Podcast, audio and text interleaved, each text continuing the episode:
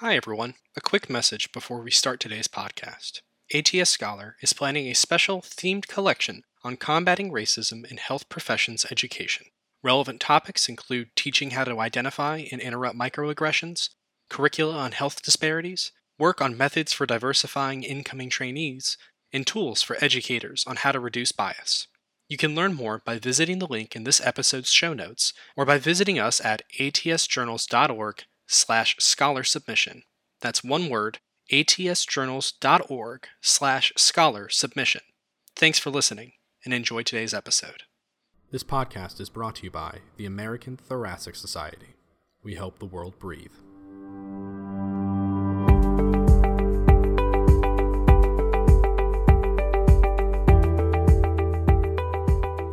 Hello, and welcome to another episode of Scholarly, brought to you by the journal ATS Scholar and the American Thoracic Society's section of medical education. My name is Avi Cooper, and I'm the Pulmonary and Critical Care Fellowship Assistant Program Director at The Ohio State University.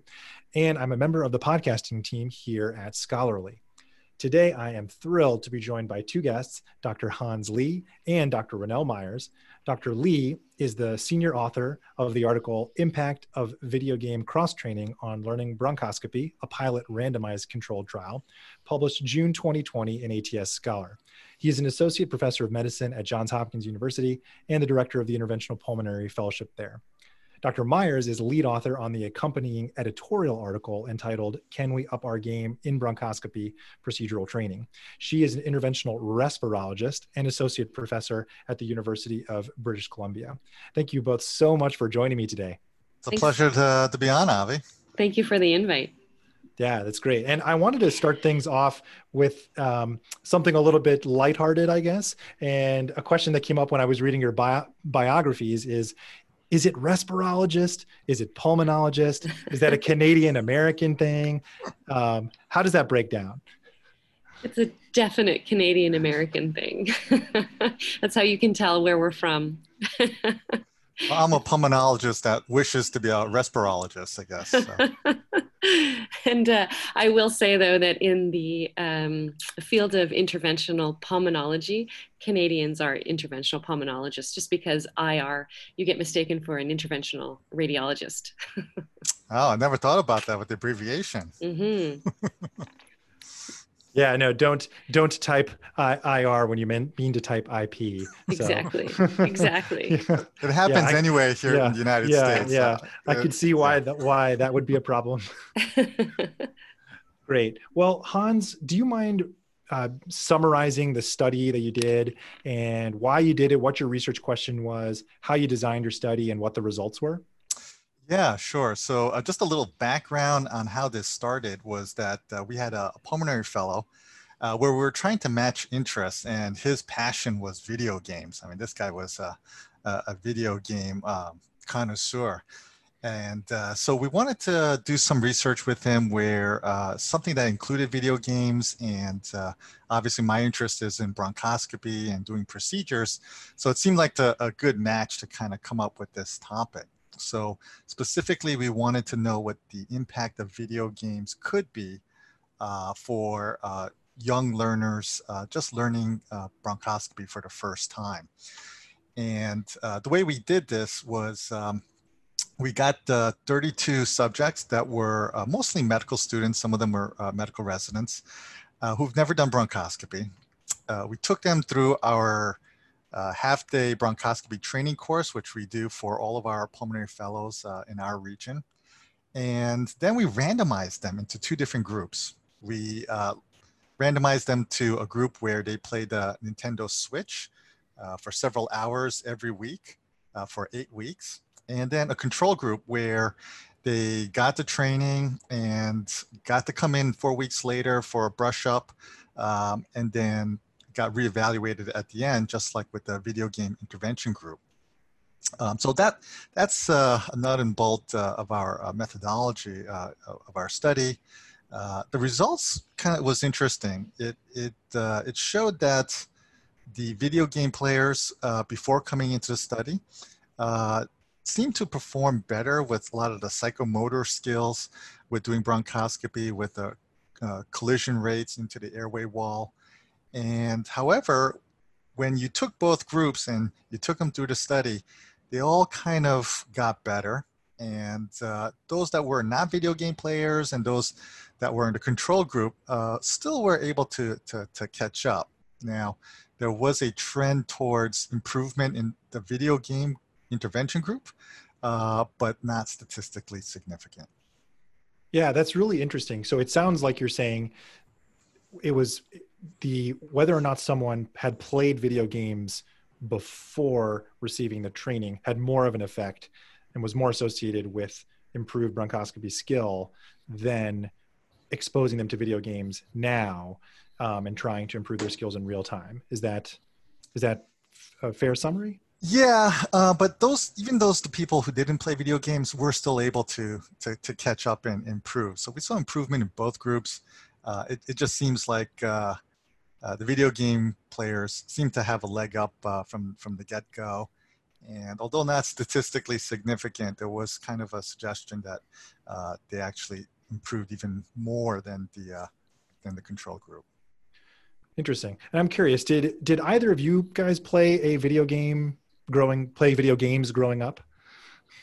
I did not. I did not play video games, so that's not what attracted me to interventional. But I don't know, Hans. Were you a, were you a gamer?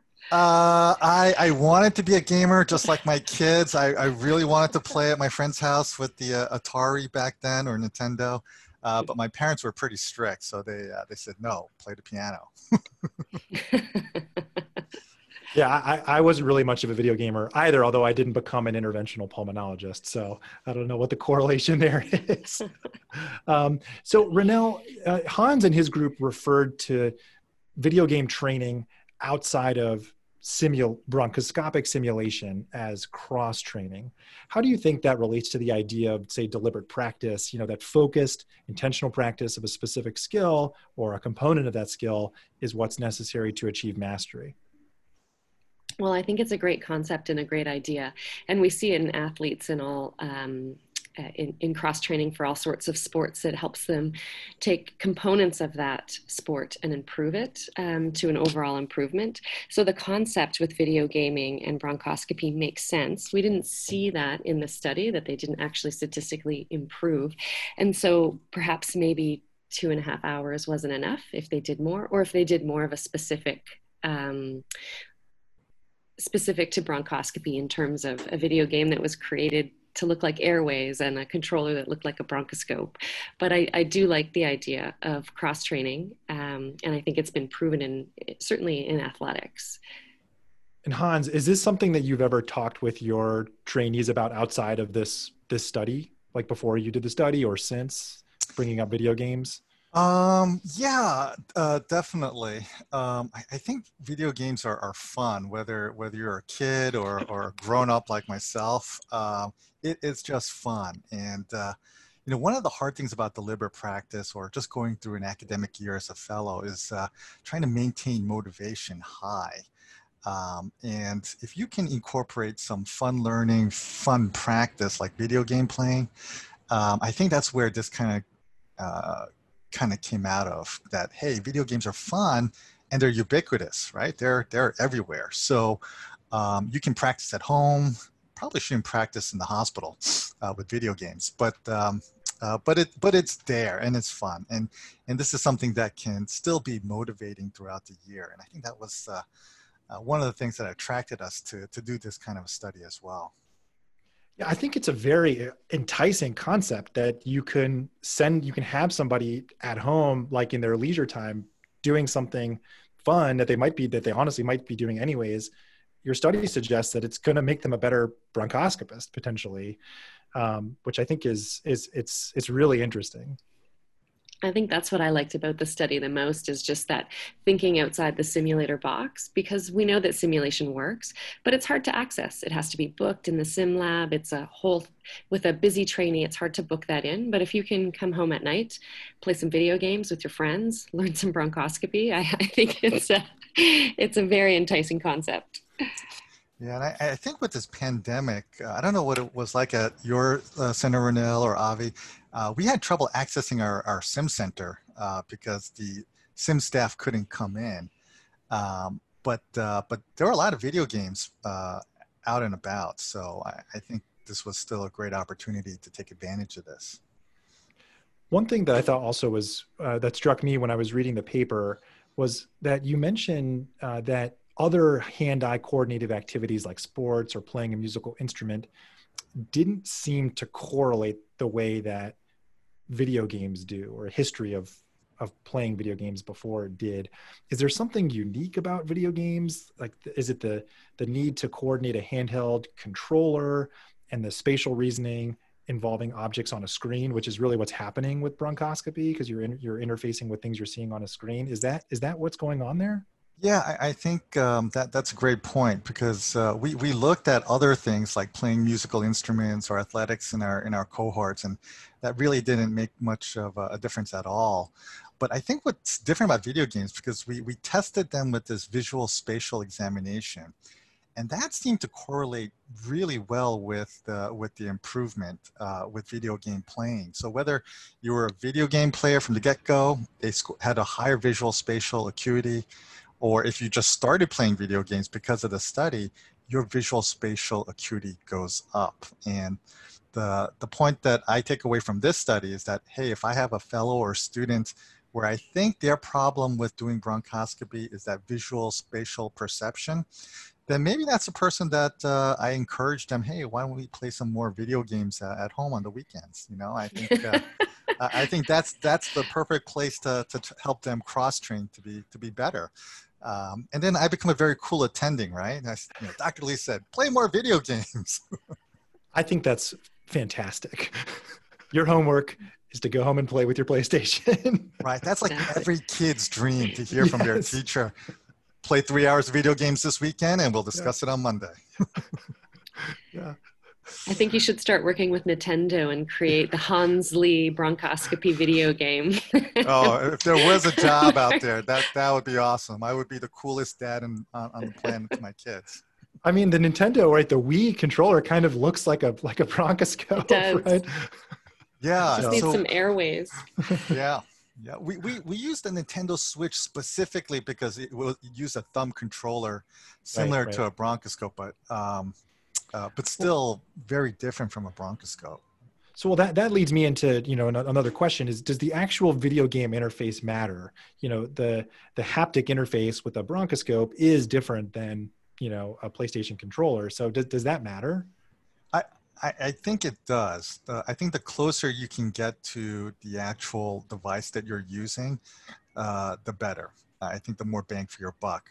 Um, there's been other studies in surgery that show that specific types of gaming will improve certain types of skills uh, and not necessarily others. So understanding that I think is going to be important with uh, choosing your video games.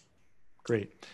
So what do you what do you think are the implications of these results? You know, especially for a, for fellow level trainees who you didn't enroll in this study. These were more junior, more novice learners than fellow level trainees, but new fellows are still novice bronchoscopists. They may never have done a bronchoscopy as a resident. Um, what, what are the implications for for those kind of novice fellows? Do you think? Maybe I'll start with Renelle.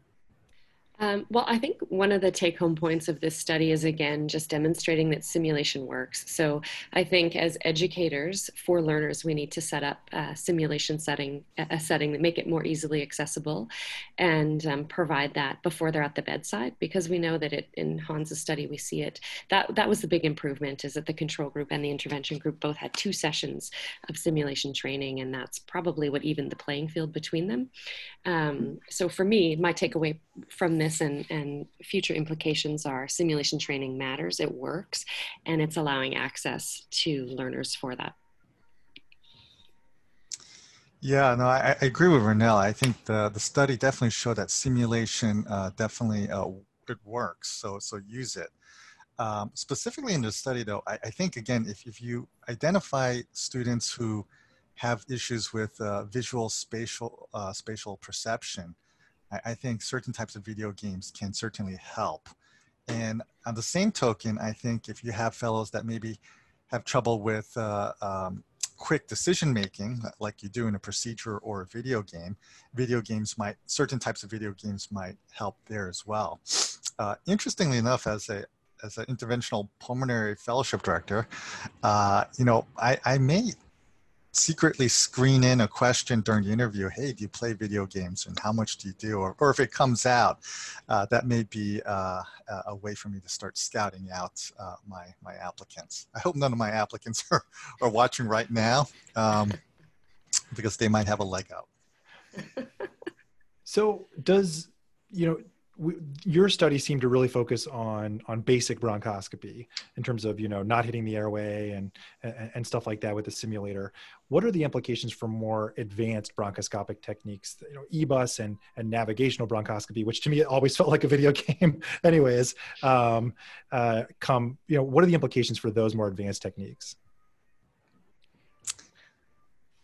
Yeah, I think uh, you know the the the latest uh, I guess, craze in procedures is these robotic bronchoscopy and navigational bronchoscopy.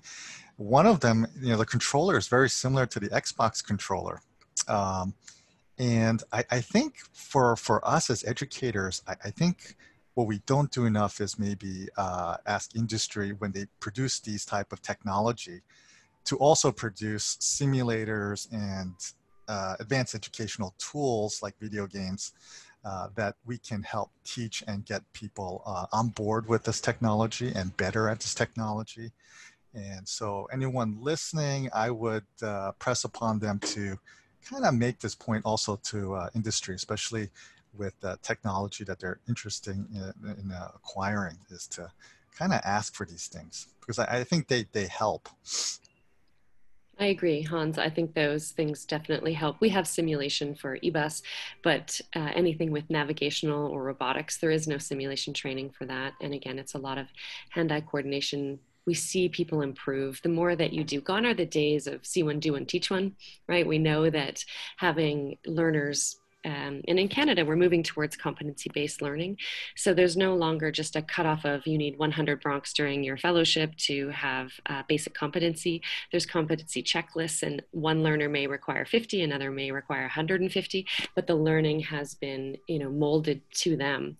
And I think that thinking outside the box with things like video games will help people who are maybe struggling a bit more have access. And I think that's the key too is access and I think related to that also is like like you said, you know, figuring out what individual people um, learners' needs are, you know, diagnosing the learner, and so just uh, very concretely related to this specific issue, how do you diagnose a fellow that is struggling with visio visuospatial um, coordination and reasoning? How do you diagnose that? Uh, I, I, think I, I, see it pretty obvious when uh, in July, uh, in the early part of the year, as they do bronchoscopy, uh, they you know, constantly collide into the uh, airway wall. They have trouble keeping their bronchoscope centered in the, uh, in the airway. Um, and any type of procedure that requires 3D, uh, that's even more challenging um, uh, because they're watching a 2D image and making 3D uh, judgments. So uh, I think it's, it's very obvious in July. It becomes less obvious as the year goes on, but there's certainly some fellows that take longer than others to to really appreciate uh, uh, that particular uh, you know characteristic. Uh, and and so I I wonder if, if, video games will help. I'm definitely going to experiment with that uh, this year. I'm definitely going to ask when I see someone struggling. Ask them if they've played video games. It'll be interesting. well, I think that that actually, you know, it's it's you know we've kind of joked about giving fellows homework and, and having them play video games at home. But it, I mean, in a, really seriously, should we be recommending that novice bronchoscopists play video games outside of work to build these visuospatial skills? That might that might be a little bit of a stretch for me. I don't know if I'm going to recommend that um, people play video games at this point in time, but I'd love to see um, you know a larger study, maybe with a more um, bronch specific type video game with longer hours. Uh, I, I, don't know if maybe 2.5 hours just wasn't enough that uh, novice novice video gamers we didn't see that improvement. I think also I will say that um, outside of airway collision, there is a lot more going on with bronchoscopy and evaluation of a bronchoscopist and their skills uh, to be competent than just colliding with airways. So I think um, something that can incorporate some learning around anatomy is important as well. Absolutely. So, and as we kind of near the the end of this podcast, um, what do you think should be the the next steps in in this area of research for video gaming and and procedural training? Like, what's what's on the horizon that we should be looking at? Yeah, I think uh, you you kind of touched on it, Avi. Uh, earlier is uh, how about these other type of procedures where it, it's more like a video game experience and uh, and, and people who are already uh, in training or already out of training how do these people get even better? How do they go from competent to uh, to mastery? And, and that's i think a big missing link in medical education in general. So uh, I think it would be great to see if um, using video game as a tool somehow uh, to help those people improve from being good to great. And uh, and if we can figure that out, I, I think that would go a long way. Yeah, I, I I think that it this this raises a lot of really interesting questions for me about because I think we have taken a lot for for granted in terms of what procedural training looks like. Um, and you're right, see one, do one, teach one is not the way we do it anymore. And thresholds for procedures like you know really is falling out of favor as well. It's really you know it's not about how many you've done it's how well can you do it now? And what are your what are the components of the individual skills that you still need to work on? And you know i think this has the potential to be revolutionary you know in, in terms of if we can really identify if, if that correlation between video game exposure and and bronchoscopic skill can be you know more strongly made you know that connection that that really does argue that maybe we should be having people doing it at home you know depending on what the future research shows. And i think i think it's a really interesting concept. I do too. And and for me i really i I think instead of um, just video gaming in general, if we could almost create this little sim uh, mm. game that you can have at home. So it's like having access to a sim lab, but in the comfort of your living room that allows learners to have that access at, at they're, they're busy, their training schedule is busy. So to allow them to have that access would be game changing. Pun intended? No pun intended. Love that pun. And, and Renee, I, I, just want to add on to your last point about uh, being able to have like sort of like distance learning uh, and be able to the convenience at home. And, and I think that's where like virtual reality or VR tech is, is really to uh, come into play. Um, certainly uh, already uh, being used a lot more because of the pandemic. And uh, I, I, can see a, a great place for that uh, for, for us as well. Well, thank you so much, both for coming on the podcast today. Really interesting discussion, and I think this is you know cutting edge procedural training actually, and I think it's it's really exciting to see where the field is headed. So thank you both so much for coming on. Where can people find you if they want to connect with you? I'm. Um, they can email me. My email is r myers m y e r s at vch.ca, and um, I don't have any Twitters or Facebook accounts or. um, my email is uh, probably easiest way to get in touch with me because I, I look at that just as much as uh, Twitter these days. It's uh, hlee171 at jhmi.edu. And if you'd like to connect with me, I'm on Twitter at, at Avraham Cooper, MD. I hope you enjoyed our discussion today. Please subscribe to Scholarly on iTunes, Google Play, or your favorite podcast player of choice so that you stay updated whenever new episodes are available.